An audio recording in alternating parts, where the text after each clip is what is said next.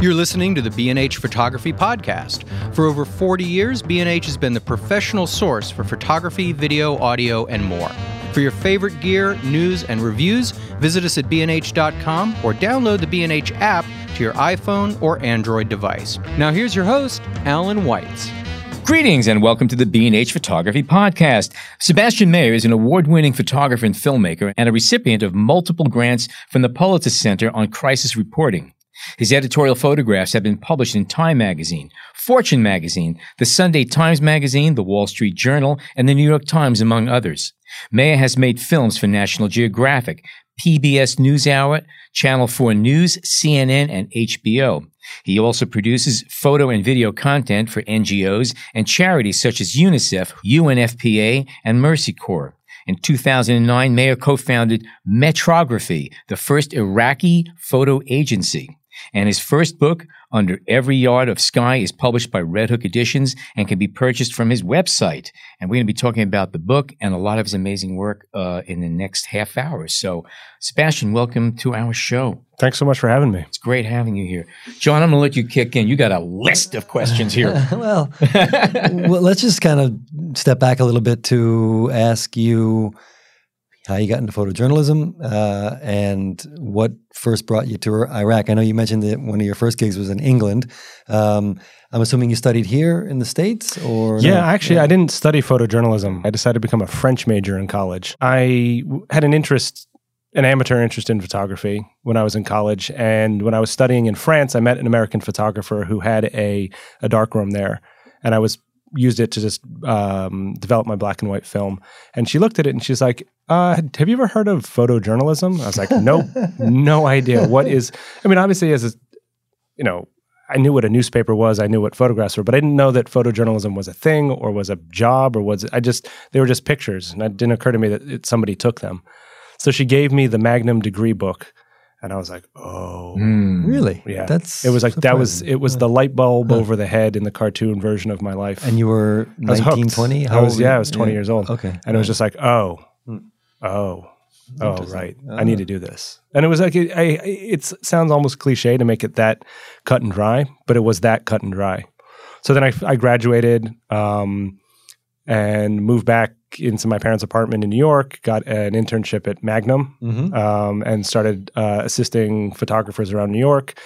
At the time, the New York Sun Mhm. was a sort Oh, of yeah. up and coming, Mhm. resurging newspaper kind Yeah, of thing. yeah, yeah. And so I got to shoot for them. Oh, wow. Um, I mean, wow, I shot their real estate section because I was 22 years old Sure. and had no experience. Well, how'd you get the uh, internship at, at Magnum with I literally just called them Yeah. and was like, Yeah. um, Mm, I just heard of photojournalism. And I I'd hear like you to- guys do photojournalism. I googled photojournalism. And it, and it was you and those ice cream bars. So I missed. You must be the journalism Right. people. I mean, I was going to go for the champagne, but um, it's too expensive. Um, so yeah, so I got I had an internship, and again, look, I understand. I mean, I even understood at the time. I- was, you know, I was from New York. I could live in New York for free, and so I had an internship three days a week. Had a job the mm-hmm. rest of the week. Like it's very hard, almost impossible for anyone to afford to do that. So I knew that I was in a very, very lucky position to do that. And then I, as I said, I got work at the New York Sun.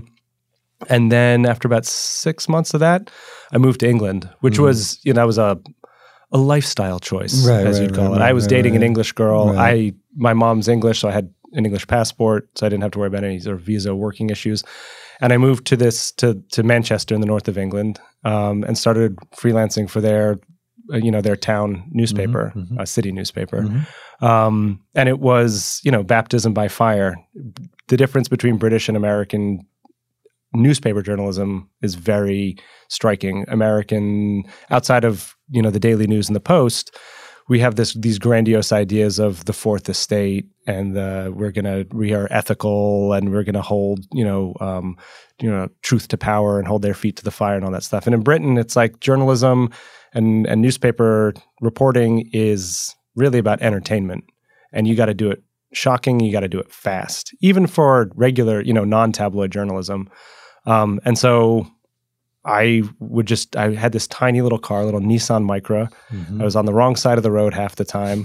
Uh, there was no you know no GPS or anything like that. So I had like my little my little A to Z on my lap. You know, flipping pages again, Sure, driving on the wrong sure, side of the sure, road. sure, sure. I was teaching myself standard transmission. I was a disaster, and I would like run from job to job to job.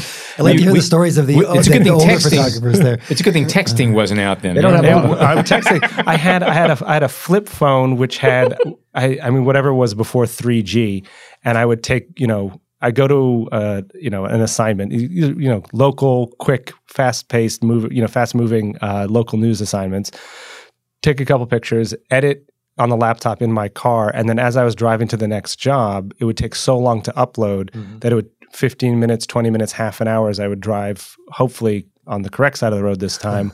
um, it would take that long to upload the two or three pictures that needed to make it to the paper because it was an evening, it was an afternoon evening Right, paper. right, right. So things had to move. What were you very quick. covering? I mean, what was I uh, mean, some of the stories? Everything. Yeah, You know, everything local- from.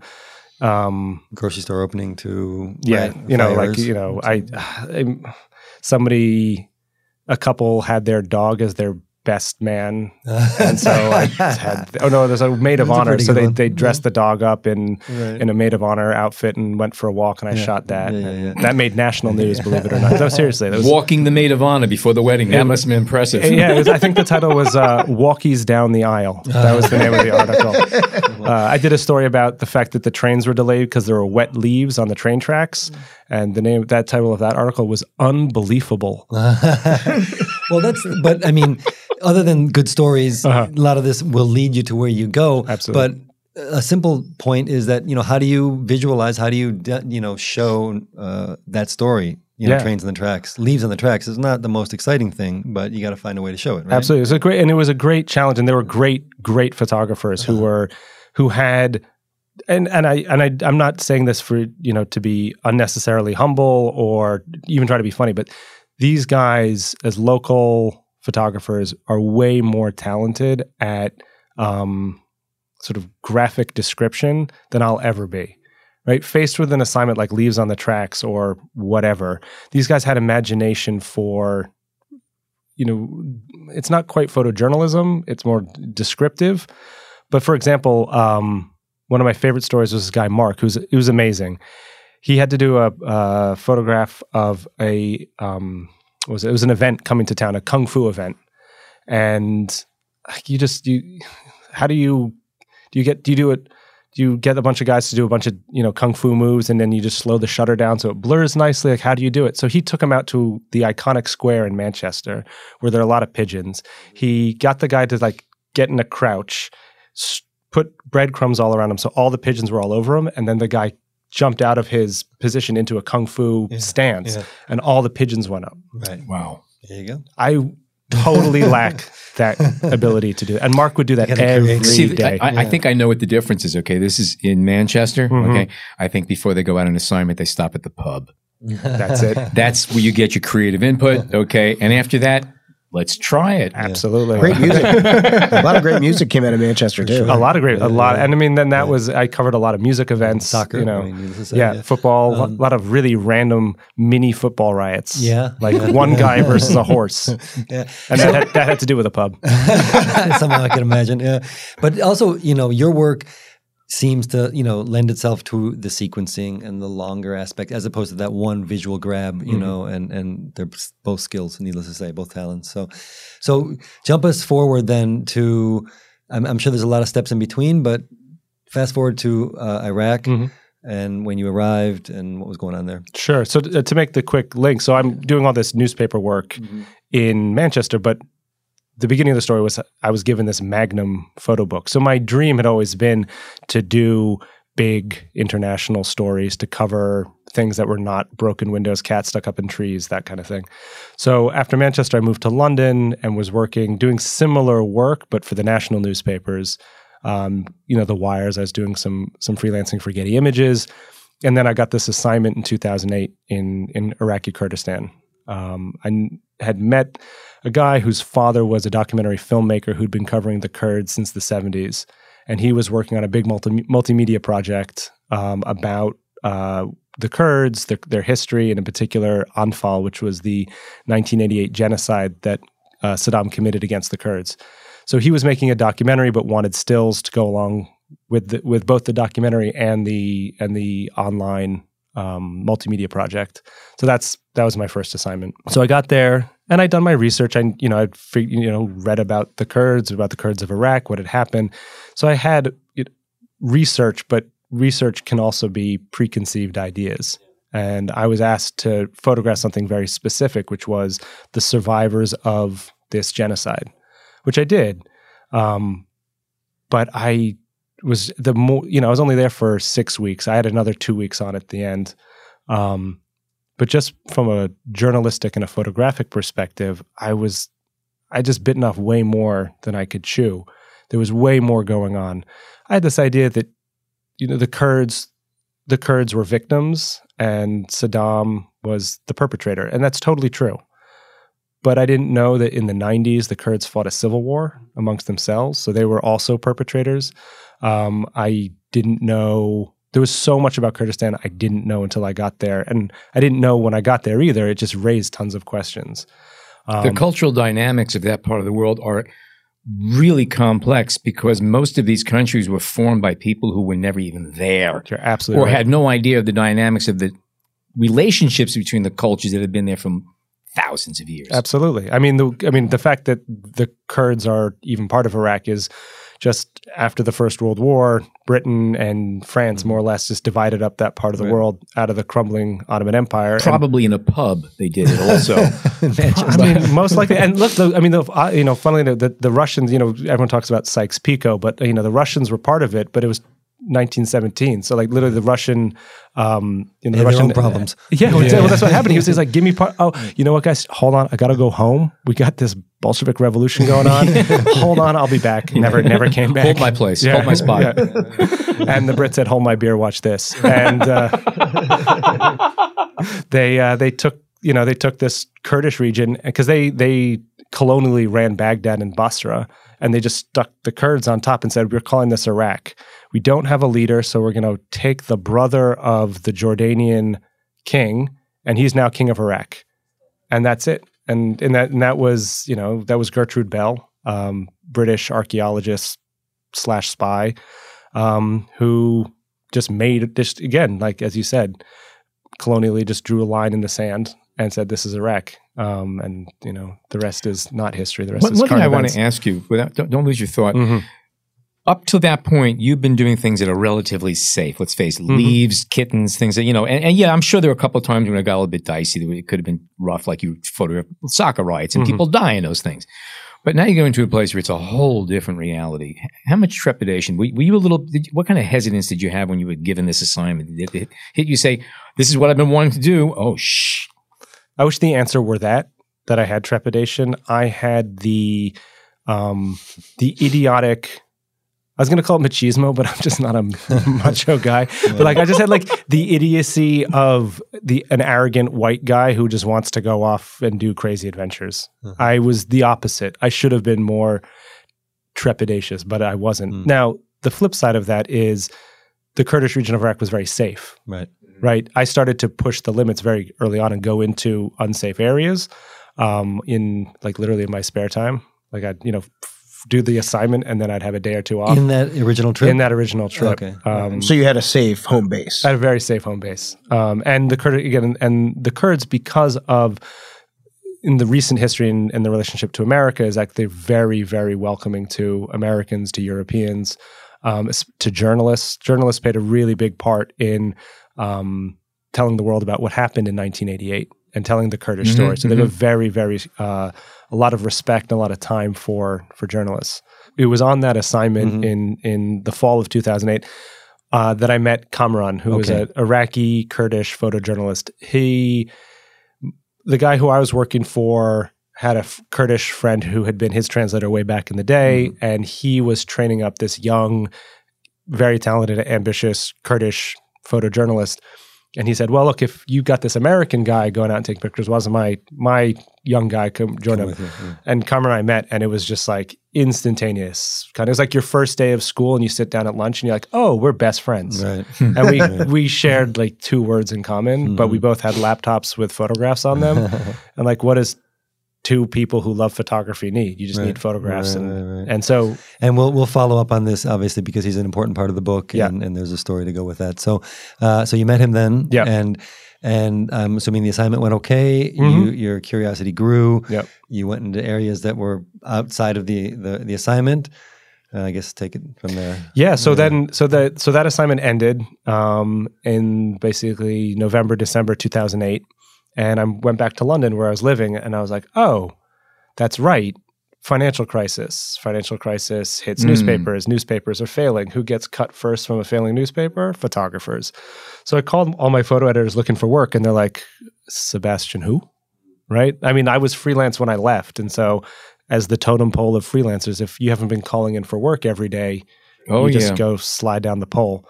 Um, so we're now in January of 2009. Financial crisis is now full swing.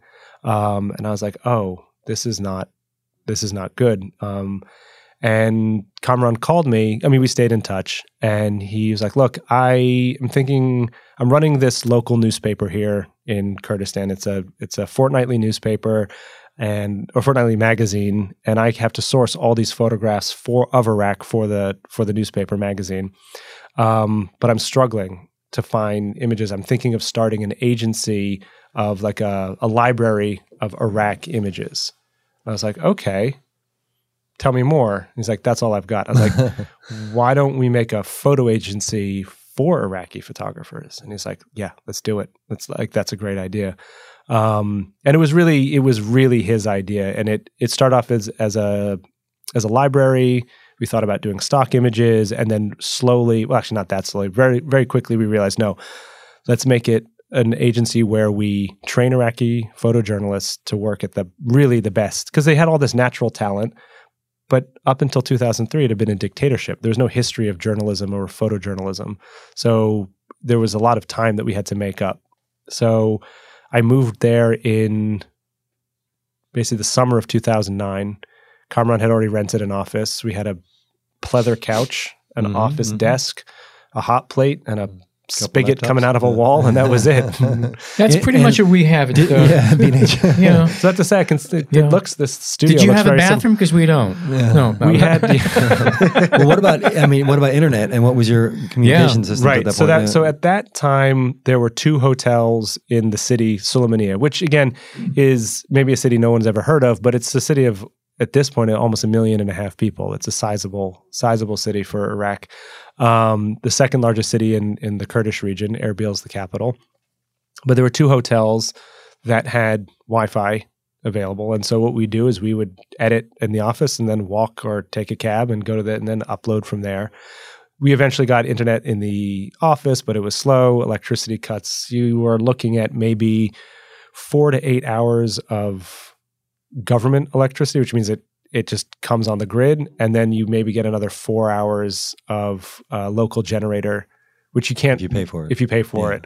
Um, and that is you know that's you can't really rely on that. And you can't run anything more than a you know com- a laptop charger. Like the moment you turn on a fan or an air conditioner you know you don't have amps or anything it's you, you're done.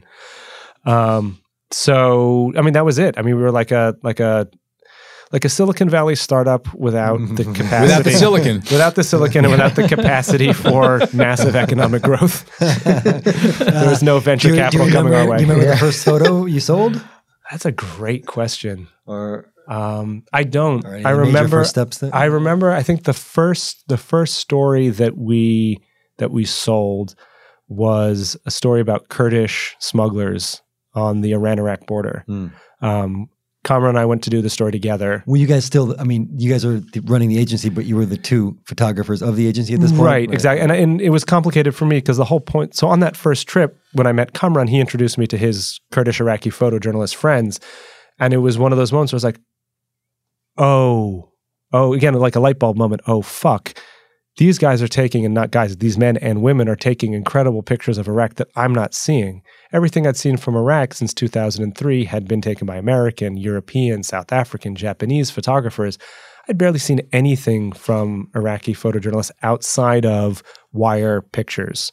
You know, the AP, Reuters, AFP had Mhm. had great Iraqi photographers, but it was all breaking news.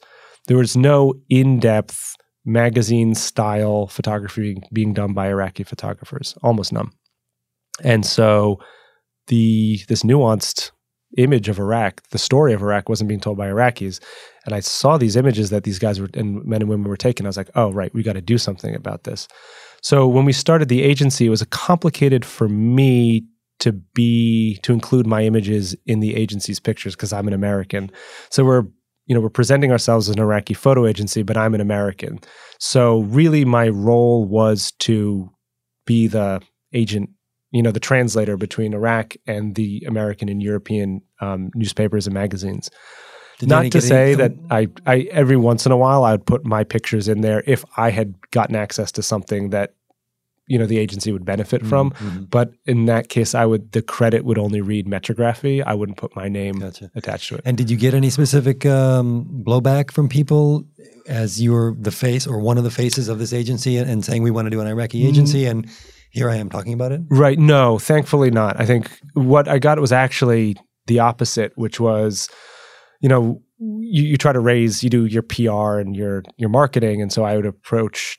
At that time, it's really funny that they don't exist. There was a ton of photo blogs about a decade ago, and they just don't exist anymore. You know, New York Times Lens blog. There was Oh yeah, yeah, um, yeah. You know, like, Vice had a blog. NPR. I mean, they still sort of exist, but they were super popular back then. NPR had one. So I contacted all of them and said, "You guys want to do a blog post about this Iraqi photo agency?" And they're like, "Absolutely." And more often than not, not all of them, but more often than not, I I was put up front and center as like in the white savior category, which I really didn't want.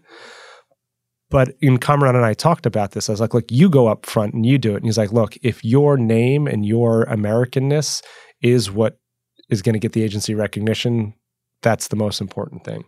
Um, later on, I as his English got better and better and better, um, I pushed him to be up front and center. He was also like devastatingly charismatic. So in person, he always was like the you know the the the band's front man. The guy. Yeah. Okay.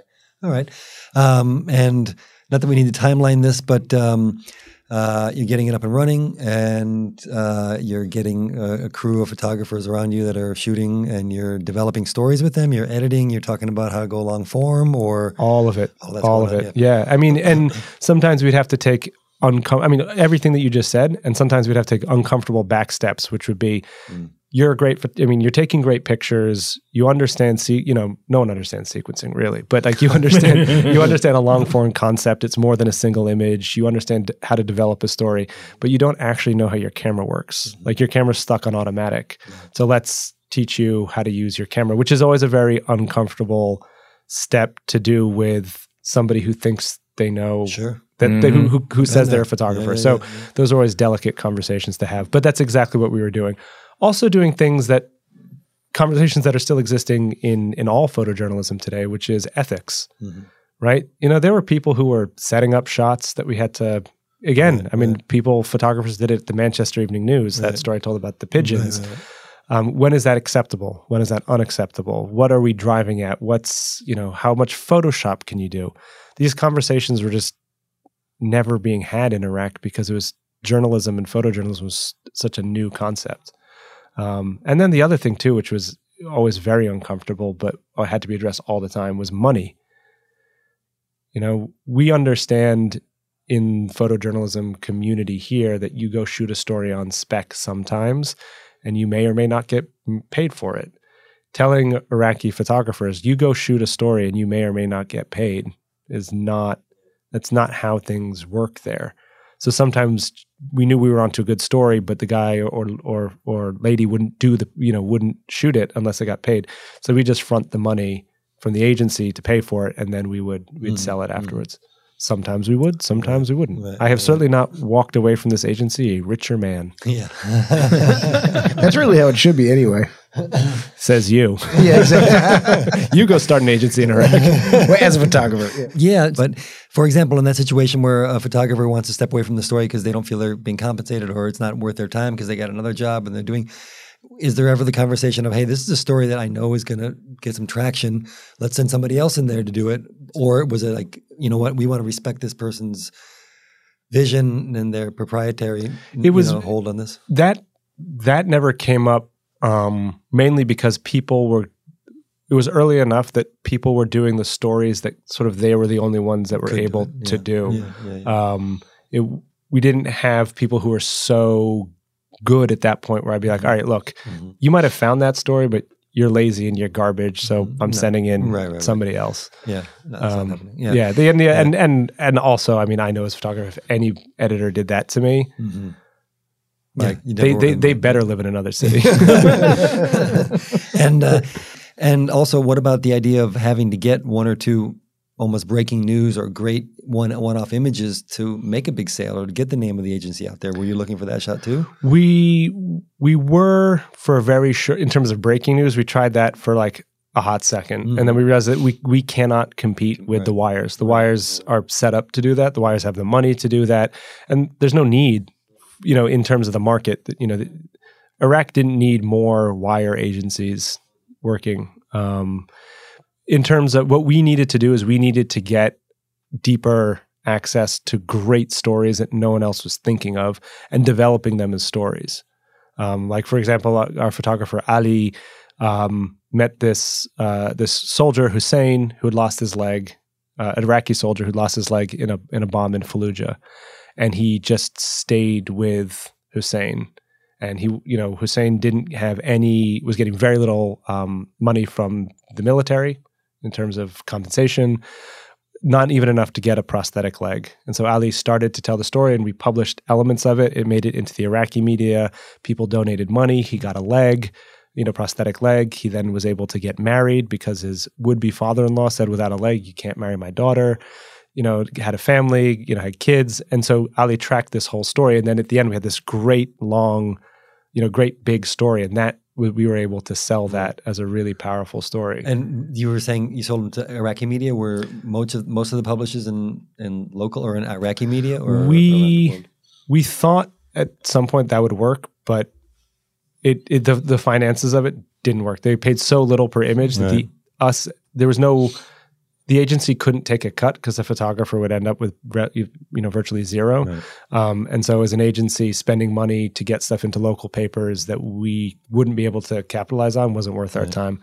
Um, and the understanding of copyright law and just ripping stuff off the internet and sticking it in your newspaper Yeah. it was just Well, that's a whole other story. Yeah, it's a whole. We Yeah, we, we yeah, yeah. really we would have liked to have had a much better uh, you know interaction relationship with the Iraqi newspapers, but it just uh, it wasn't. It doesn't work, unfortunately. What about this, the idea of you know a, a free press? I don't know what the what the press is like in Iraq, uh, the local press anyway. But uh, The, how how much you know government censorship is there? the it's not so much government censorship as I mean, although that exists, is that every political party Mm, has their own own paper. Yeah. and so that's what you have and so it just it becomes everything is a tribal clan political party division Mm. um, there are a couple independent media outlets but those are then owned by businessmen who have their own with somebody. yeah. exactly Everyone's got an agenda. right yeah, i mean american media It's 100 years thing. ago was the same thing Mhm. and Um, is and maybe returning to maybe, maybe going yeah. back there Yeah.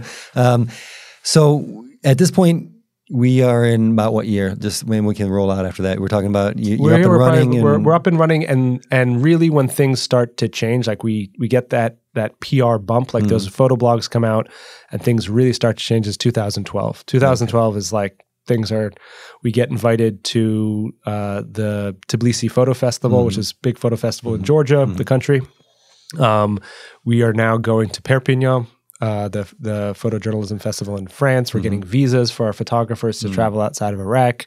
Um, we are a known quantity. Our photographers are getting known. The editors of Time Magazine know us. We have pictures published in Der Spiegel, Washington Post, Times of London. Right. Like and things you're are living there full time, I'm living there working day in day out as your job at the agency, Yep. and shooting at the same time. shooting at the same time because maybe- certainly, certainly, I didn't the agency made just enough money to pay rent and pay bills. Right. Um, neither Kamran nor I made any. In fact, we lost money. We put money into it because it was an amazing Mhm. project.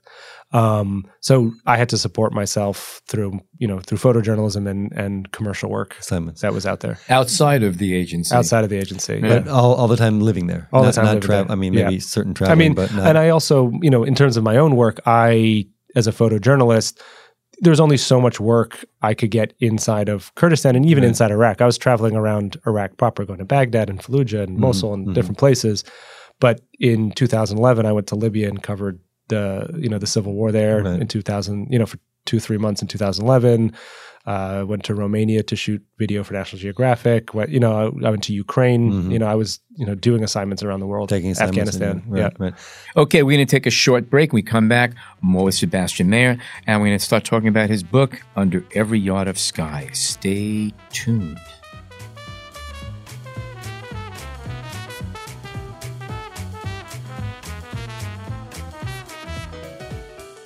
We hope you're enjoying this edition of the B&H Photography Podcast. The best way to support the show is by subscribing on Apple Podcasts, Google Podcasts, Spotify, or wherever you get your podcasts. For links to gear and more information on today's guests, check out the show notes in your podcast app or visit our homepage on the B&H Explorer website and join the B&H Photography Podcast Facebook group. And now, back to the show. All right, we are back. Uh, before we start talking about your book and a bunch of other things here, uh, one question I did have is that you, again, you had this thing in your head where you became, you got into photography, and being a photojournalist was a goal. Okay, you you see Magnum books and you're working with Magnum and else, and then you actually get to go to one of these places that is on the other side of the planet. Um, how different, or what was the biggest surprise to you as, as far as your perceptions and your realities? What was the most jolting thing to you? the most jolting thing to me was how unjolting it was in the sense that I had this idea af of looking at all this photojournalism from Magnum Right. um, and National Geographic stuff and Time Magazine stuff that the world of out there, whatever there was, Mm-hmm. Was crazy and different and full of headscarves and and headdresses and war and poverty and all this stuff. And I got to Kurdistan in 2008 and like the market was full of like knockoff iPhones and there were malls and there were like just pizza pizzerias. Not very good pizza, but you It's know just like it's like around here, actually. right. Yeah. Okay. You're describing Herald Square. Yeah. um, but in, in all honesty, I think that was that was the biggest shock, and it, we can st- I can start talking about how I got interested in doing this book. The idea came out within the first year or two that I had was re- was working in Kurdistan. Was the fact that I had this idea of you know I'd done my research. The Kurds were victims of a genocide. Uh, there was there was tribalism. There was um, 95% of Kurdish villages were destroyed. So there's this mass uh, rural exodus to cities that was forced, forced migration. And I got there, and all of that history was true. A lot of the the the problems were still ongoing, but they were still building highways, and they were still building apartment buildings, and there were English language schools, and there were Life goes on. life goes on and it's Mhm. not the world is not as different as one of the what i realized after a little bit of time of doing you know war reporting or conflict Yeah. reporting was that an unintended byproduct an unintended consequence of war photography for lack of a better expression is war photography paints a portrait of victims and perpetrators Mhm. and very little, if anything, in between. And so when I got to Kurdistan, I was like, all right, here are the victims. Who are the perpetrators? And I was like, oh, like there are traffic jams and people with, you know, medical problems and like people who are just not very nice people. Yeah, I was about to say, right? and, and Kurdish jerks and Yeah. Kurdish nice guys, right. right? Yeah, it's like, I mean, it's just like walking around anywhere in the world. And I think of one of the things that photography and photojournalism in the past has had a tendency to do is to highlight our differences. What looks odd and different and weird. And in fact, what I wanted to do with this book was to paint a more what I think is as a more realistic picture. And you'll find in the book, yeah, some extreme things. There's some extreme elements of war which we don't see in America. Mhm. We, you know, blood and suicide bomb attacks and stuff like that. But there's also supermarket shelves and guys on cell phones and you know immigrant labor. I mean, what? Right? I thought Iraq and Kurds, oh, they're so they're victims, they're poor. Well, actually, the Kurds, by the time I got there in 2008, there was so much wealth that was being accumulated that Bangladeshi, Ethiopian, uh, Nepali, Indian migrant workers were being shipped in to do the work that the Kurds could afford not to do anymore. Hmm. Yeah. And migrant labor is an American issue, I Yeah, thought, yeah, but no, it's a world issue. So you're getting over there, and you're having this realization of, Mm-hmm. uh, you know, is not what you expected, and and is the the photos that you take and ultimately the book that you make a product of you learning this and and and realizing that wait, this is not. The, Yep. What what is going on? It's not journalism, and and what kind of process was that for you to kind of embrace the idea of doing this and, and shying away from the photojournalistic aspect of it? I mean, so to be clear, it before we sat before we sat down and turned, you know, press record, you'd asked me about the relationship between photojournalism, documentary photography. What's the difference? And you know, do you do one or the other? Do you separate? Do- For me, the I uh, defining terms is is complicated because I don't know how to do it. But if you think of f- for for clarity, photojournalism, let's just say it's what I do for newspapers and magazines, and documentary photography is what this book is.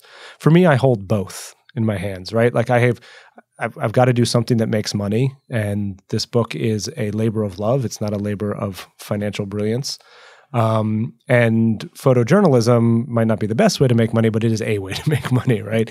Um, and so I and and the approach that you, that I take as a as a photojournalist is um, much more specific. You know, you really nail down a very specific topic, a very specific story, um, and you go very deep, very you know, on a very narrow issue. Um, and then this book is the opposite. I go very deep, but on a much wider, Right. wider issue. And I can hold both, if you will, both in, at, at the same time. That's my question exactly. Can you do both at the same time? And and were you doing both at the same Mm-hmm. time? Let's say you're on assignment and you see a shot over here that speaks to the documentary aspect. You're able to do both. Put this one aside and get to it later Absolutely. when you're publishing. Yeah. I mean, I remember this was years ago, like 2007. Uh, I was covering the, uh, uh, I think it was the prime minister or the, the, the parliamentary elections in Pakistan after Benazir Bhutto was killed. And I was there and there was a British photographer, a good friend of mine, Justin, who was there. And he's, and I was just like sort of torn because I was like, holy shit, I'm in Pakistan. There's like color and it's just alive. But I was really, really focused and my editors really wanted stuff just election focused. Mm-hmm. And Justin said, you've got the pictures you take for the paper and then you've got your pictures. Mm-hmm. And that really, that, I, he told me that a year before I even went to Kurdistan in the first place. And that has stuck with me for the last, you know, 15 years, which is, yeah, I've got, you've, even when you're on assignment, you can see things that are super important. Mhm. You might not even know what you're going to do with them further down the road, but you've got to remain, even when you're on assignment, like open to all possibilities, mm. even if your editor just doesn't want to see it. Sure, sure. And what about though your mindset and your ability to focus on? I mean, d- does it tear you away, or is, do you think it even helps? You know, That's even a good even question. you know, I don't. I think I the context anyway. certainly when you've got the fear of your editor hanging over you, you always, if you have to choose between getting a you know Right. a, a shot that is interesting versus the shot that your editor wants, you always go for what your editor wants because Mm-hmm. that's what you're paid to be there for. Mhm. But there's usually enough time in any assignment to get plenty of stuff that you're interested in just on your own. Um, Mm-hmm. And how do you relate with other photojournalists that might be not at all interested in the documentary side, or, or just kind of they drop in for coverage and, and then are back out a week later? Did you? I mean, I'm sure some are good and some are jerks and all that other stuff. But uh, but did you ultimately, especially after working and starting an agency, Uh-huh. tend to uh, get uh, frustrated or impatient? I think no, I mean not not really. I I if the real honest answer is there's so there's so little work for photojournalists that if somebody parachutes in and does an assignment, I'm just jealous of their assignment. Or you cover them as the assignment. which which you know um, i mean for example a lot of a lot of photographers came in after 2014 to cover the war with isis at that time and we're going to get to this story i had stopped working because I was consumed with another much more serious issue.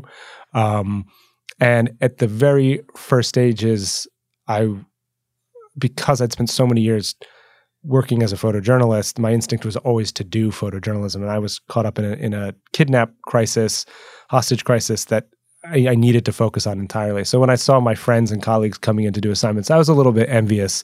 I was like, I would rather not be dealing with an ISIS hostage crisis. I'd rather be working.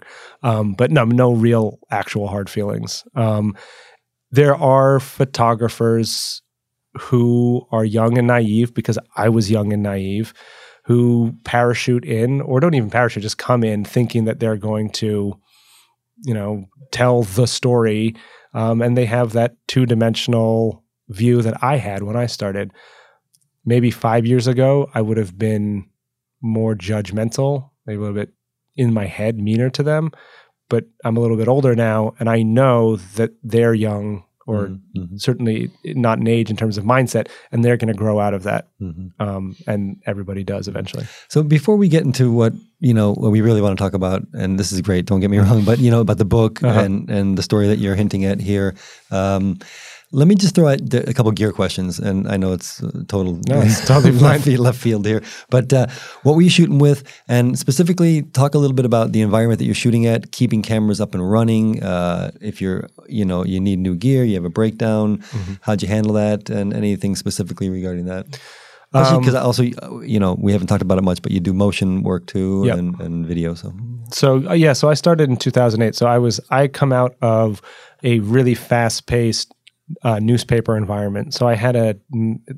This is going to make me sound dated, but mm. I am I'm an old yeah. man now, yeah. so it's okay. uh, I shot with a Nikon D2X, which was uh-huh. one of those big. I don't even know what they're called, yeah. but it was a DSLR that had had the built-in side grip, so I could just we like just had one on the table here, D6, the new, the latest one. Today. Gotcha. that was an APS-H yeah, yeah, um, sensor. It was I like think so. One, yeah, yeah, one third. One third. Yeah, exactly. So garbage in low light, um, and I had two of them, and I had one sort of wide angle zoom, and then I had one telephoto zoom. You know, was you know whatever, tools of the trade, like fourteen to, yeah, yeah. and it wasn't even real wide angle. no, I mean with a with a you know with a one third frame, everything yeah. was. But anyway, so so that's what I went on my first assignment with, and also the the color palette of Nikon back then was really like muddy and warm, and I just yeah, everyone I had seven colors. I think it was it, it was, was, about seven or eight colors. It was just not, and I was at that. It was at that moment that the first Canon 5D mm-hmm. had come out, and everybody in the industry had the 5D, mm. and everyone also had that really sexy 35 millimeter 1.4 lens. And I was like, oh, everyone's pictures are beautiful and the colors are amazing. And my color just, you know, it's my it's garbage, and of course it's not the tools, it's the tradesmen. But I blamed it on the tools, so I sold my gear and got a 5D. Okay, which ultimately maybe led to some video work and. Well, that's exactly what. Yeah. So I got I had a 5D, the first generation, which didn't have video. Right. So I had that for about a year, Mark and then II. I got a Mark II, Mark and II. then everyone went DSLR nuts, right. yeah. and I started, you know, and I was like, look, I guess I make video now um, not knowing anything about frame rate, not knowing anything right, about. Right, right, Nobody know, did back then. Yeah, yeah, yeah, I would hate to look at the footage again. It would be skin crawlingly bad. Right, but, um, you know, flash forward, you made some incredibly great video pieces too along yeah, the way. So, yes, with, you know. thanks to some very talented editors. um, but yeah, so so then that was the transition. I mean, in, in pure gear form, it yeah. was Nikon, and when people ask me now, because when you are a professional photographer amateurs always ask you, what do you recommend? I'm so out of, and this is, I apologize to all B&H listeners because I uh, am not a gearhead.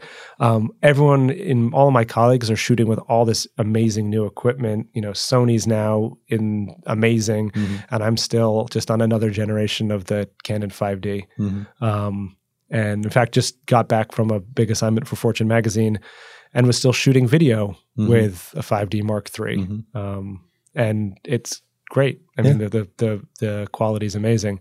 Um, but yeah, that's that's what mm-hmm. I mm. shoot with. In terms, of what was great about the change, every new uh, iteration of Canon was that Sorry. certainly on the photography side, batteries last forever. So I don't need you know, electricity cuts are constant or were constant yeah. when I was living yeah. there unless I was shooting video, I was fine in terms of batteries. I was fine in terms of you know card. Mm-hmm. You know, you just get a big mm-hmm. you know CF card and you're fine. Right. That was never an issue. I'm also uh, fastidious in keeping all of my equipment clean. Mm-hmm. Like my laptop is 10 years old and Mhm. looks brand new Wow. just because I'm a neurotic cleaner of laptops. And And, but, but over there, it- you know, on assignment and, and, and you know, in Mhm. field and dirt and dust and Yeah. rain and everything, keeping everything clean Yeah. and working. What about uh, transmitting images? What were you using back then? And, and That's a great question Yeah. because that has changed. I mean, that if I mean, it's changed so much in the first, you know, the first five years I was there, and then in the you know the next Yeah. five years after that. Yeah. So when I got there, really, if you needed to upload anything from the Kurdistan region, which was again m- safer and therefore more developed than the rest of Iraq for the most part, um, you could just use Wi-Fi in a hotel would be fine. But if you were doing news and you need to move quickly, Yeah. then you needed a BGAN. You Mhm. needed, you know, to to upload, which are expensive to buy, the expensive to use. As a freelancer, just was not. right. We weren't able to do it. We eventually, once we got known, we got sponsored by Thuraya for a year. The we're their big uh, satellite data company. Okay. So Mhm. they're okay. so they gave us that, uh, th- you know, they gave us a BGAN Mhm. and sponsored us Mhm. for a year, um, good. which was great. But by the time, All the product of hustle and work and getting these things too, right? I Precisely. Mean, yeah, yeah, yeah, yeah. um, and but yeah. So anyway, so that that's how we were uploading stuff. Um, but we weren't doing a ton of news, so Mhm. we we were okay to just be there at three o'clock in the morning in a hotel lobby, nine hundredth cup of tea that Working day, just like working away. All right. Um, So, and then now, obviously, with cell phones, it's a totally different story. Right, right, right. And uh, may, I'll just throw this in before we kind of dive in deeper into in the story of the book. Uh, that you know your your work is not just isolated to Kurdistan or the conflict zones of the world. I mean, you've done some really great work recently in the states, and the the series on Coshocton, Ohio, after the election, and and other related work. So you know, Thanks. take a look at the website, and uh, you know, let's not pigeonhole anybody, you know. so anyway, but uh, let's get back to you know your the agency, your and and Kamran and your relationship with him. Uh, the story that I, uh, you're going to share us with, and the book, which is kind of uh, the narrative of that uh, photographically and with text. Sure. So, So I think we left off in 2012, right? Things Mhm. were on the up and up. Yeah. I mean, everything was going great. The agency was doing amazingly. We were getting published in all these American and European, even Japanese uh, media. We get invited to photo festivals. We're going to photojournalism, you know, events where editors are. We're meeting editors and becoming good friends with them, not just you know, not just on an email basis. Um, same 2013, and then 2014, ISIS sort of mushrooms up. Mhm. They've you know been in Syria. They cross the border into Iraq, but also come up organically How in much? Iraq. How aware of of this growth were you as someone living there, or it's so embarrassing. yeah. You would think that you know I'd be like, oh yeah, I, I knew and I told everybody, and no one would listen to me. No, I, I was I was as surprised as everybody. Yeah. It was I'm when ISIS took Mosul on June 10th, 2014. I was it was just like what the f- What's going what on? the fuck. I mean, I had I had covered Syria at that point, so I you know knew I there was a I was good friends with an Iraqi cameraman who was kidnapped and executed in Mm. Syria, so I was aware of that level of of, violence that ISIS. But Mm. ISIS was a Syrian thing Mhm. again, I knew that they had started in Iraq. It was called ISI, the Iraq, Islamic State of of, Mhm. of Iraq, um, and I'd known of them since 2010. But I hadn't realized what had been going on under the surface the whole time. Okay. I did not have a, a you know a finger on the pulse of that. Right. So June 10th, 2014, Mhm. ISIS takes Mosul. I jump in the car with a friend of mine, Eunice, who's one of the metrography photographers, and we we just drove to Mosul that day. No, the day after, the 11th. It was unbelievable. You could just do that Mhm. Back then. The Peshmerga, the Kurdish military, still controlled the road to Mosul. So we drove to the outskirts, and even we were pushing really hard to get inside the city because we didn't at that time. We thought we could, we could, as journalists, we could control the situation. And the Mhm. Peshmerga, like, you guys are definitely not going inside the city. Right.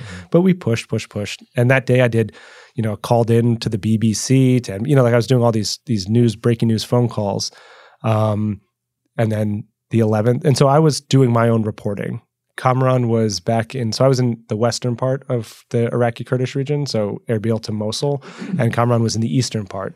And he was running the agency, and we were sort of in touch. And and and I had at that point, the agency was doing so well that I had stepped back from the daily running of it. Kamran's English was great, and he, you know, he was able to just navigate the agency really well without me. So June 11th, I go and I do another story. June 12th, I actually see Kamran that morning. We all hang out, have a good laugh, and then we go off and do our own thing. And then that afternoon of June 12th, I get a phone call coming back from shooting a story. I'm just heading home to to file that Kamran's been killed. And I was like, what the fuck? Right. And it's one of those things that's super shocking. And when you hear something like that, that is so shocking and so drastic, you just assume that they got it wrong, right? Like rumors happen really, really fast, especially with you know with with um, cell phones and smartphones now. So it's like, oh, somebody just got it wrong, and it's just spreading like wildfire because people are on edge because of ISIS, and just every bit of news just goes crazy now. So I was like, I don't believe that. So I start calling around, and Eunice starts calling around, and it's like we're understanding it's actually true. And I just seen him that morning, so I was like, fuck, you got like the the most dangerous thing in any country in car car accidents. Even in a war, car accidents are way more dangerous than anything. So I just assumed in a terrible Kamran has been a horrible car accident, and it was just awful. But actually, as I found out, because I didn't know, he had he had gone back to the agency to just run operations from there. And on the way back, the head of the Peshmerga ministry called him and said, "Look, we're doing a counteroffensive against ISIS just south of the city of Kirkuk. Do you want to come cover it?" And you know, Kamran was a, was a manager of the agency at that point, but he's got photojournalism in his, His blood. right? He's Yeah. not going to, you know. Yeah, the story. you know. Yeah. So he he went and did that, and while he was on the front lines covering, he got shot in the neck, and he died. So I didn't obviously didn't file at my. I just called my editor, so I can't file. This, you know, my friend just got killed, um, and so I headed straight back to Suleimania, which is about like a three hour drive from where I was.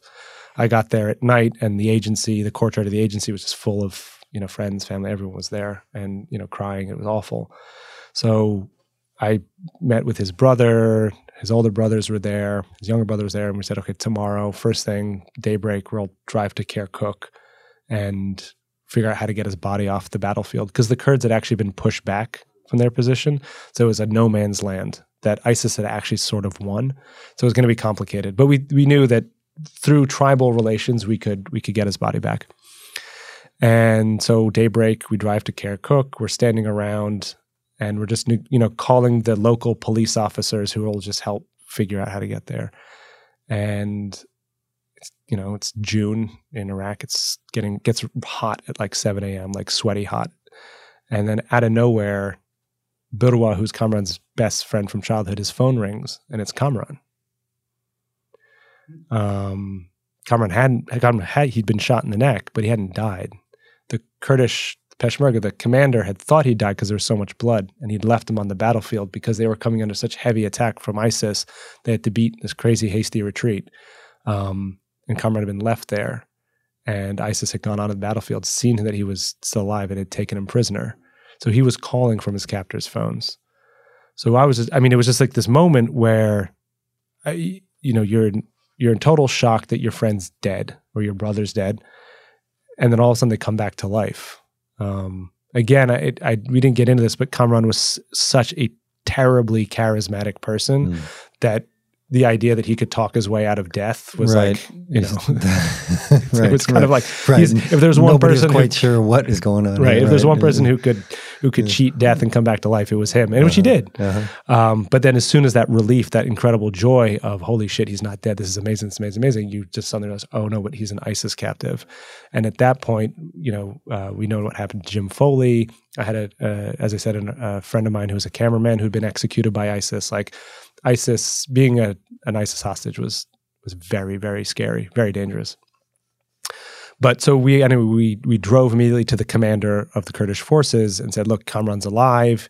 He said, "No, he's not." We said, "We the Birwa he he had an app on his phone that recorded the phone calls, so we actually had a recording of Kamran's voice and the and of the kidnappers themselves. They'd taken the phone."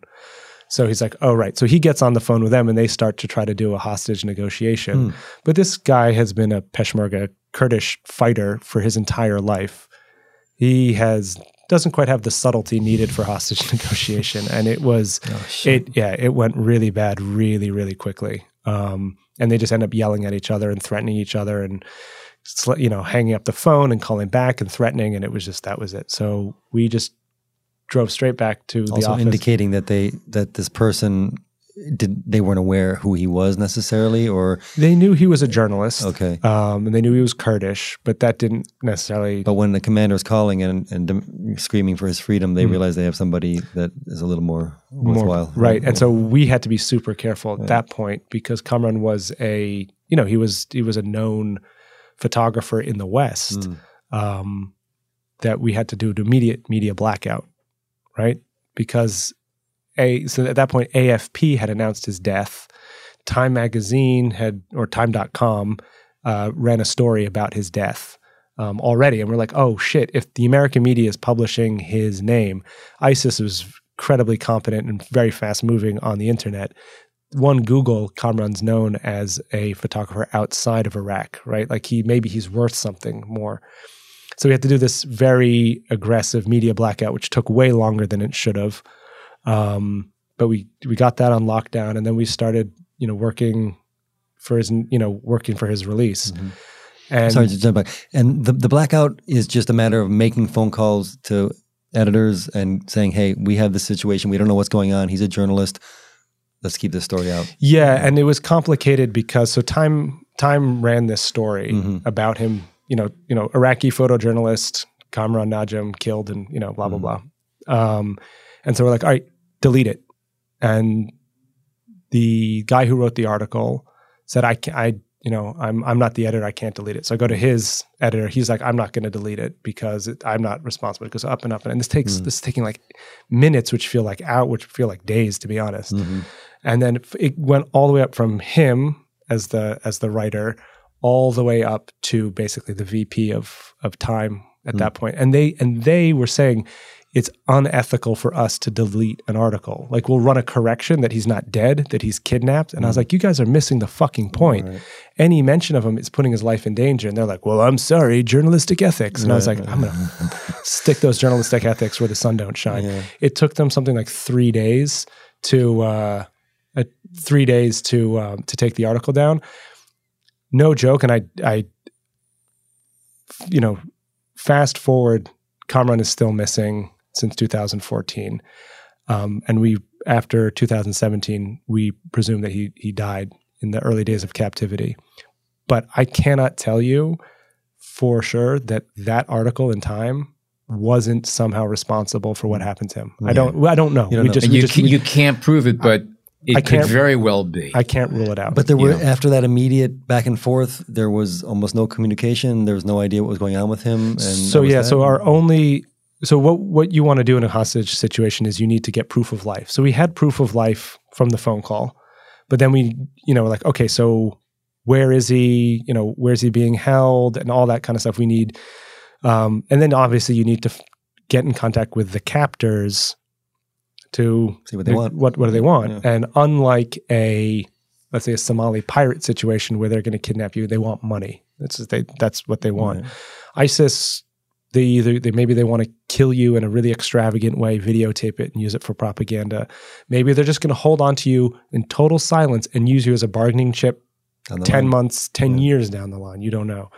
Um, Mhm, so, what we were trying to do immediately was to get back in touch with the captors. But that phone number that they'd call from, phone was off, Yeah. and never turned back on again. Um, so, how do you get to them? And so, we started working every single angle. We, because Kamran was was such an this sort of big personality, he knew top lots of people and lots of very powerful people. So we were able to contact uh, members of the Iraqi elite, who some of them who've been in the Saddam government, who are now living in exile in Mhm. Jordan, in Beirut, and people who were Baathists back in the day, probably had ties to ISIS. We were able to, you know, back channel to them. Mhm. We used his family through uh, a whole, you know, complex system of tribal law to backtrack, you know, to back channel to ISIS themselves. We were never, ever, ever able to contact a, you know, a jailer, a captor, anyone who took responsibility, and we never got another proof of life. But this went on. I mean, I'm really condensing Right, time here. This- Yeah, how how long? How, that's how long was it? So, I mean, how long- it's still theoretically still going on. you don't know that he's actually dead for sure, do you? No. Okay. No, right, no, right, no, right. no. We, he's presumed dead. I mean, again, we so this i mean in terms of intensity 2000 i mean june 13th june 12th he shot june 13th the morning 5 6 o'clock in the morning is when we find out he's alive and then all of june we're having like you know 18 22 hour days just like you know and i'm so everyone had you know there was a small group of us working and everyone had this different role my role as an american i couldn't show my face me associating with Kamran was really dangerous for him. Mm-hmm. So I was the silent center. So I was the the center and the note taker, right? Mm-hmm. Any intel came to me and was logged. So I have this crazy spreadsheet and log of everything. Then his family, his brothers had their specific roles. And then the, he had journalist friends with these amazing contacts in ISIS held territory. So we were working those. We had contacts in the Kurdish Secret Service who were working those angles. Right. So like, if anybody had, you know, an opportunity to find him and talk to him, right. the, the resources and the people were available. Right. And it just wasn't happening. It wasn't happening. And and and there's a whole second second story, which is in any situation like a any hostage situation, which is so stressful. Um, it is very hard, near impossible to keep everybody working together. Mm. And, and relationship broke down very, very quickly. His family felt that they should be in control of everything, mm-hmm. but they didn't have the wherewithal or the contacts that his journalist friends or his uh, right. government friends had. Right. Um, and it was just a whole, it's a whole mess. I'm so um, sorry. Yeah. And yeah. yeah. and a friend. Needless yeah. to say, a great friend. Yeah. Yeah. Yeah. So, All so right. yeah. So, I mean, that, that's, that's the story. And so in, in, terms of the book, mm-hmm. um, I decided to have the book be the story of modern Iraqi Kurdistan, but inside of it is this yeah. essay which is printed on different paper right. and and styled differently, which is a standalone essay mm-hmm. of the story of what happened of right. my friendship to Kamran right. and and what happened to him. And as a in terms of the design and, and, the make of the book, was that always part of it? Was it was that always an idea to insert this in the middle and uh, and have it done? You know, the images are in black and white. There's text in two languages. Um, was that there at the beginning of the idea of the book? well, the beginning of the idea of the book started in about 2009, 2010. Mm-hmm. I gone to Kurdistan with that you know two dimensional idea, right? You know, victims, perpetrators, right? That's as simple as that. And I was like, oh wait, no, there's way more going on here. I'm going to start to work on a book so I was working on the book in 2014 when ISIS showed up. And then I stopped working all of 2014. I just I couldn't work. I was, you know, I was working 18, 20 hours a day trying to trying to get Kamran released, trying to find Kamran. And then in 2015, after a year, like 12 months of not working, I, you know, I needed to I need to make money. I need to go back to work. So I started work, go back to work as a photojournalist, but also started to go back to work on the book mm-hmm. at the same time. And still, but taking images at that point, or taking images, yeah. yeah. So okay. the the images, I took images all the way up through 2017, so mm-hmm. 15, 16, 17. Um, and but my you know my approach and my understanding and my concept of the book actually changed because I'd done this Kurdistan is not just this area of war it's an area of love and family and and prosperity and and all these other you know women's rights issues and all these other things. And then I returned to working in Kurdistan and now I had been directly affected by war in a way that was incredibly personal non-journalistic. And I also Kurdistan had changed. Kurdistan was at war. Um, people were dying. Pe- people's fathers were being killed. People's brothers were being killed mm-hmm. and being kidnapped. Mm-hmm, and so mm-hmm. my perspective of Kurdistan changed. So the book changed. When it came to answer your question, it's a long mm-hmm. answer to your sure, question, but yeah, when it came time to designing the book, I knew Im- from the get go when I was physically putting the book together that the that the writing would not be interspersed with the photography I have seen a couple of books that are able to intersperse the photography and the writing together really, mm-hmm. really well. Um, my friend, my friend Ben Brody did a book with the same publisher, and it's brilliant the way he weaves the words and photographs together. But more often than not, I find that the words distract from the pictures. Right, like I'm I'm going through a photo book picture. I'm in I'm in picture mode. Right, I'm mm-hmm. feeling the the the layering. I'm feeling the the sequencing, and then there's like a random, not a random, but then there's like a poem thrown in, and I'm like, mm. oh, or, or, there's like a mini essay. Right. Or a like, caption even, or, that, yeah, or that's not like a long caption yeah, that I'm like, yeah, and then I'm out. so I was like, when you look at my book, you you have the option of sitting down and reading the essay Mhm. and then looking at the pictures, or vice versa. But you don't have you can do Mhm. one or the other. Right. And the story of Kamran is thematically layered into the story of Kurdistan. Mhm. So they do they do interweave thematically. Right. And physically, and I'm certainly, I imagine, emotionally at the core, and, and Mhm. the rest wrapped around his story. Right? Totally. I mean, and another thing I'm thinking as I'm looking at this this incredible image of a man on a hillside with flowers, thinking, well, I want to know the story of, of this image, but at the same time, maybe that's not what you want to do. It's not about this individual image and the story of this guy. It's about you know the the sequencing and the whole you know the whole piece, as it were. Yeah, I mean it's it's hard. I mean like it, it it's hard when you you know in terms of a photojournalism photo book is every there is a story behind each picture. Right. You know how did I get there? Who is that guy? Um, but these pictures, you know, do become you know emotional representative moments. Like I mean I could tell you the story of who that guy is and how Mhm. I know him and how I ended up on that hillside with the marigolds.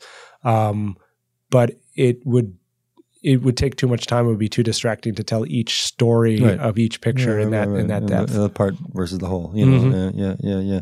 And there's just, I mean, this is, I don't, you know, not to oversimplify, but just the pure documentary nature of some of the book, with some incredibly beautiful images mixed Yeah. in. Beautiful. I mean, this Yeah, one here, the. Yeah. the, the old man and the girl There's a on, on the simplicity swing. to a lot of them in the And, composition. and the real life is just, uh, and now there's also several photos like this where you're a photo of another photo, Right. uh, and there is some information. In this case, it's Kamran, right? So No, Uh, that's actually so. So what there what there is is in the interlace throughout this story is I mean throughout the book are four photographs Mhm. of with information of where they were born and where they died of four men. mhm. Um, and this is a family that I met in 2016, and the family of eight or nine brothers, four of whom were either killed or disappeared during Kurdish wars. Hmm. So the first brother, Safin, uh, died in 1987 fighting Saddam.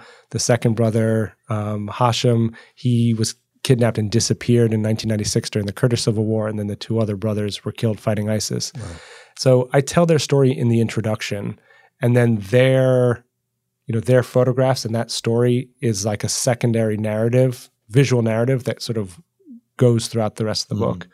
Um, so that's what those those photographs are. Great. Following from there, I'd like to ask a little bit about just the production itself of the book. Well, so- Totally. So, the, the process of making the of making a photo book is um, it differs from person to person. Uh, I did my photo. I did my book with Red Hook Editions, and the reason I went with them is that they have a very hands on approach to the you know to the editing process. Um, but they have a very hands off approach to everything else. So it's up to you to you know how you print it, who what designer you work with. Um, it, you have to raise the money to publish it Mhm, um, but then you get every book. mhm. So in the financial side, which is an you know it's not the most interesting, but it's very important. Is I'm I don't lose money on this book. I think a lot of people who produce photography books they do it because they love it and they accept that they're going to lose 1000s of dollars because this is what I don't have to, and I've actually I haven't, which is great. Mhm. Um, but I so I met with with Red Hook and they accepted me. You know, you know, I met Jason and and uh, he's become a good friend now, and we the process was he's like bring me bring us the the um, the publishers it was him, uh, Alan Chin. Uh, Pete van Agtmael, Glenna Gordon, and a couple other invitees. We set, we made an arrangement to sit down at their offices, and I brought a stack of 500, 600 images, Mhm. and they just went around the table and they just initialed the pictures that stood out to them as an initial edit. We went from 500 to 200. And it was one of those things where as, as a photographer, you become really attached to your images, especially something if you've been working at it for 10 years. Um, also, I've been working as a photojournalist. So a lot of the pictures were great magazine images. And they're like, yeah, this is great. This is a great magazine image, but it's obvious. It's too pretty. It's too it's too catchy. It's it's not your tone is is off. Are you, are you able to call these shots on your own, or do you depend on an editor to do this? Because not every photographer could be this. I can't. Yeah. I, I don't. I my in my honest opinion, I don't think there are any photojournalists or f- documentary photographers who can properly edit their own images. I'm sure there are many people who will listen to this and be like, "You're wrong." I I can't. I I I have looked at my You friends' know our work. listeners. You know, I've worked with my friend, watched my friends try to edit their work. They always pick the wrong images. Mm, interesting. Because we have I our was- stories attached to them, and that's the whole thing. You When ever seen a- got to divorce yourself. Have you ever the seen a director's cut of a movie? Yeah. Oh, Garbage. yeah. It's garbage. You're like, oh, that that sequence or that shot has to be in there. Why? Because it cost a million dollars to make, or it, you know, I loved it. Well, it doesn't work with the whole rest of the movie. So, Yeah. you know, that's well, why actually, the one editor's cut that did work Mm-hmm. was uh, Blazing Saddles, Mel Brooks, because they said if the he, I heard him speak that because if the studio had their way, the movie would have been six and a half minutes long. and he said, "No, I'm putting all that stuff in." So no, I disagreed on that one point. okay. Well, Mel Brooks gets a pass There you every, go. every time. All right. So the book got made uh, Yeah. with some help from them, and, Yeah. and also some very talented photographers as well. Super. say. Yeah. yeah, yeah, yeah. And and and also sequencing. Like again, yeah. um, I you know, Pete van Agtmael's a you know he's a brilliant photographer. He's a brilliant sequencer, and Mm-hmm. he's made amazing books. And I really he he was able to look at the pictures up on the magnetic board, and he saw patterns and movement that you know it's a I- composition. It's not there. It's not any hmm. different than putting together an LP, a group of songs, or anything like that. It's it, it has to have a rhythm and a pace to it, Absolutely. and not everybody has the ability to see that rhythm Yep. and set that pace and phrasing. Yep, Absolutely. That's what it's about. Yeah, and then and then you have to translate that, so you have all your sequences. Okay, so the, the images work, the nice sequence in a row, but now you've got to put it in a book. Now, is every picture, Yeah, you know, double page spread, full bleed? Which are which go small, which go big? Which right. play off each other. which play and then and then as you turn the page the you know different relationships Yeah. happen and then there's the the thing which you just have to work with as a um a- as a photojournalist i try my best not to stick everything in the center of my frame but most things end up right in the center of my frame so you can't do double page full bleed on everything because you lose everything in the gutter so then Yeah. things have to move Yeah, yeah. left to right Sure, and, sure, and sure, that sure. you have to. Um, You always have to the keep an yeah. inch of dead space. But Yeah. wa- Yeah. was a book for the work that you were doing outside of the photojournalism while you're there? Was a book the ultimate goal in the back of your head somewhere? Yeah, yeah. I, I knew that Kurdistan, this region that I had, you know, lived in and grown to love, felt very, you know, felt like home. That it needed the time and the space, because one of the things that's really important to me is is humor, right? I I I love to laugh. I love jokes. The Kurds and Iraqis in general, but the, I because I learned a bit of Kurdish, like the Kurds are hilarious. They've got a really really good sense of humor. And I realized that I needed to to bring that to the book. If you go through this book, you'll see a lot of pain, you'll see a lot of suffering, but you're also going to see a lot of things that are funny. And I I knew sort of instinctually, it's like if I can get a, a viewer, a, you know, a reader, to slow down enough to laugh, to get the humor, then the painful bits will be even more. Um, Absorbable, thank you. Yeah, digestible. more poignant. Yeah, Right? Thank you. Yeah, Yeah, you. It'll it. be Yeah, more yeah, poignant because yeah. you'll- you'll- yeah, get it. it, it'll be it'll be more human. Um, More of a contrast. yeah, exactly. And like if somebody tells you a joke and you laugh, then you're on a human level that that that that levels the playing field. That we're not so different after all. And so if you're at the not so different after all, when something bad happens to somebody, then it's like it, you feel it, right? Like awful things are happening in Syria and Yemen right now. But if you can just be like those, that's what happens to Syrians. That's what happens to Yemen, you know, Yemenis. But if you realize they're not Syrian and Yemeni, they're just like me, my neighbor, my my whatever. Then it and it hurts. It's more poignant, and then we're we're better connected. And I think we I can do a better job connecting us through through laughter than I can through through pain. we can't encourage you know anybody more of our listeners to take a look at this book. This is a real incredible piece. Um, And I guess what I asked before about whether a book or an exhibition or, or other ways of showing the photo, it was always a book. It was always a book. I, I I have an exhibition opening at Davidson College in North Carolina at the end of the month um, of uh, about 15 images of the work. Again, because there are 73 color images in it, plus the black and white from the essay in the middle. Um, that's way too much for an exhibition. So for the entirety, it was yeah, it was always going to be a book. The other thing too that's that's important to me um, is that the book is entirely in Kurdish and in English. Uh, and so I printed ex- uh, hundreds of extra copies of the book, so it could, you know, I could obviously have a lot of books I had to give away to friends in Kurdistan, but that I could do a massive discounted price for you know, for people in Kurdistan. And it's obviously not obviously, thankfully, it's sold out in Kurdistan immediately, and I've had to sell, you know, Selling it, but yourself or through your there's a bookstore. network. there's a bookstore there that, um, Oh, who, and actually the owner of the bookstore did the translation Oh, wow. into Kurdish, That's which great. was which was awesome. One Um, final question that I would have: that this book is out and it's very graphic and it's it's a powerful, powerful book in, in a lot of different levels.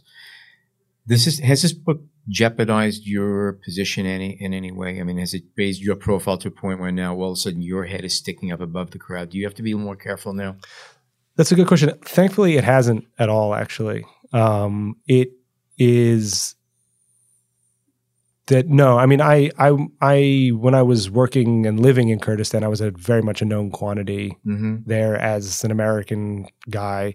So whatever risks were there for me were, were the risks were higher when I when I lived there. Okay. Uh, in terms of my profile, no, I don't think so. I mean, there are a couple. Whenever you whenever you are an outsider and you do a book about another culture, another place, you have to be very very careful about representation. Mhm. I've done a lot of events in London, in DC, in New York, um, and uh, Kurdish friends and people I don't know who are who are Kurdish have come to the events, and I'm always very very I, yeah, I'll be honest. I was I'm nervous when I present this work in front of them because I'm I'm an outsider. I'm mm. I, like Yeah. I'm, I'm the white guy. it's your flavor of it. It's Right. your your vision of it. Well, respect is key. I In mean, respect yeah, is yeah, yeah. super key, yeah, and yeah, yeah. I have had nothing but you know I've had nothing but warmth and acceptance from and thanks actually from the Kurdish people who've bought the book and have have come to the events, and I think a lot of that comes from the fact that I lived there for so long, and I think the other thing that comes through is I, th- I think I got it. You Mm, know. I, I don't want to pat myself on the back. I'm sure there's some people who don't like it, uh, who don't like the representation. They're complicated issues. There are, for example, I'll give you a, an, an issue that that has had minuscule amount of controversy. Is that there are photographs of Christians in the book, and Christians in Iraq are not ethnic Kurds. They're a different ethnicity. This book is about Kurdistan, about the region, Mhm. and there's have been a couple people, Christian Iraqis, who said that's wrong. We're not Kurds. Now, I never said they were Kurds, Right. but I said the region that they were living or practicing or whatever, like the Mm. picture of, of Mhm, the, mhm. the family. They're within the Mm. district. They're Within the dis- part of. They're, they're there. but they they would say that that's not correct. And so I in a, in an area of such highly defined uh, ethnic groups and such deep and historical mixing, it you're guaranteed to upset somebody. But that level of controversy, thankfully, I think I have done a good enough job where it's been very very small. Hmm. Um, but it's complicated, and I appreciate that I there's no way to get it right entirely. No, that's yeah, That's a good point. very good point. um, You'll never satisfy everybody. No. You can't. And if you do, then you probably didn't do it right, to be honest. like you were saying before, Yes. right? You Right. got to piss off somebody, right?